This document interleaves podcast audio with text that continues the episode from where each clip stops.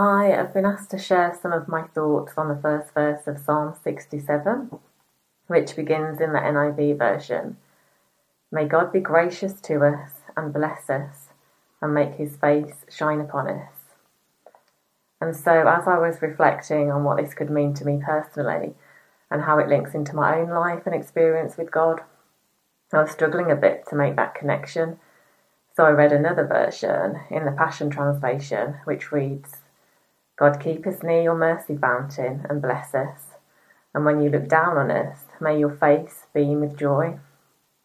And in reading this version, the verse really came alive for me, especially the part where it alludes to this picture of God beaming down on us with joy and getting that sense that God really enjoys us. And it reminded me personally of when I've experienced the presence of God in a way I can only describe as feeling like I have His full attention in that moment um, and have this feeling of the deep joy he has for me, like he's pleased with me somehow. And not for anything I've done for him, but for just being me. And as I was struggling for a way to understand and describe this and its impact on me, what came to mind was a scene in a film I hadn't thought of in a very long time, but I really feel like it relates to what I'm trying to say here in my relationship with God. And this scene's from the movie Super 8, and part of the story centres on a teenage boy, Joe. He's lost his mom not too long ago in an accident, and he's having a difficult time in the relationship with his dad. And he's sitting with another character, Alice, in his house, and there's been a power cut.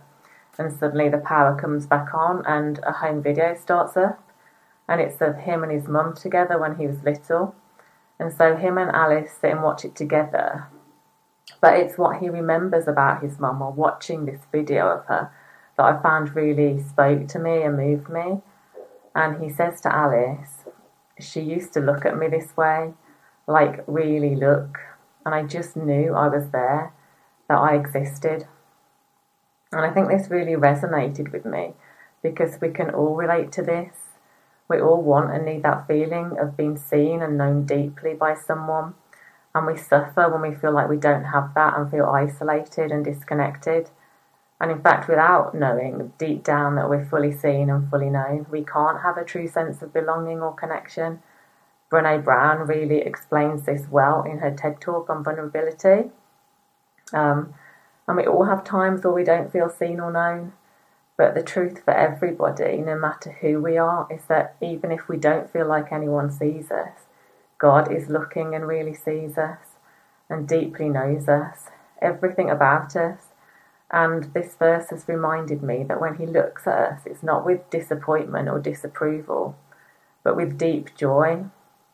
Like a natural parent, He cares about our character, but we don't need to jump through all these religious hoops to deserve His attention or for Him to enjoy us.